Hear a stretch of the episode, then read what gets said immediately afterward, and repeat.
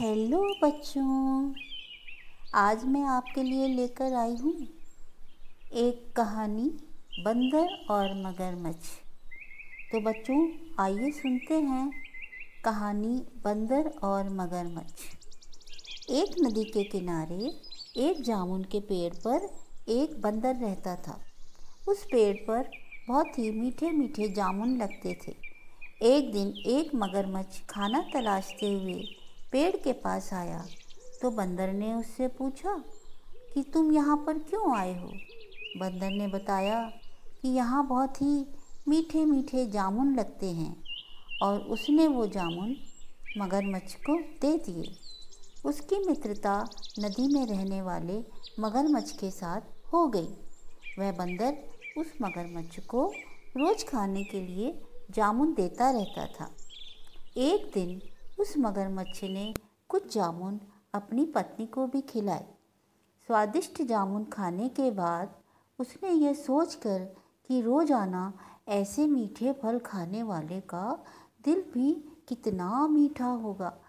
उसने अपने पति से कहा, अरे, मुझे तो बंदर का दिल चाहिए, मुझे बंदर का दिल चाहिए। और वो इसी जिद पर अड़ गई। उसने बीमारी का बहाना बनाया और कहा, जब तक मुझे बंदर का दिल नहीं मिलेगा, मैं ठीक नहीं होंगी। मुझे बंदर का दिल चाहिए, मुझे बंदर का दिल चाहिए। पत्नी की जिद से मजबूर हुए मगरमच्छ ने एक चाल चली और बंदर से कहा कि उसकी भाभी उससे मिलना चाहती हैं। बंदर ने कहा कि मैं नदी कैसे पार करूँगा? तो मगरमच्छ ने कहा कि तुम मेरी पीठ पर बैठ जाओ और मैं तुम्हें सुरक्षित नदी पार करा दूँगा। बंदर भी अपने मित्र की बात का भरोसा करके पेड़ से नदी में कूदा और उसकी पीठ पर सवार हो गया। जब दोनों नदी के बीचों बीच पहुँचे तो मगरमच्छ ने सोचा कि अब बंदर को सही बात बता ही देता हूँ। उसने ये भेद खोला कि उसकी पत्नी उसका दिल खाना चाहती है। बंदर का दिल टूट गया। उसको धक्का तो लगा, लेकिन उसने अपना धैर्य नहीं खोया। बंदर तपाक से बोला, ओह ओह मेरे मित्र, तुमने ये बात मुझे पहले क्यों नहीं बताई क्योंकि मैंने तो अपना दिल जामुन के पेड़ में संभाल कर रखा हुआ है अब जल्दी से मुझे वापस नदी के किनारे ले चलो, ताकि मैं अपना दिल लाकर अपनी भाभी को उपहार में देकर उसे खुश कर सकूँ।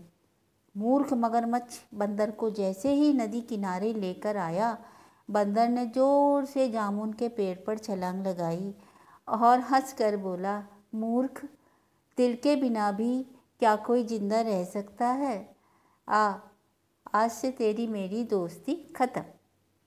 तो बच्चों, इस कहानी से हमें क्या शिक्षा मिलती है कि मुसीबत के समय में भी अपना धैर्य नहीं खोना चाहिए और किसी भी अनजान से दोस्ती सोच समझ कर करनी चाहिए। और दूसरा कि मित्रता का सदैव सम्मान करना चाहिए। बच्चों, आपको ये कहानी कैसी लगी?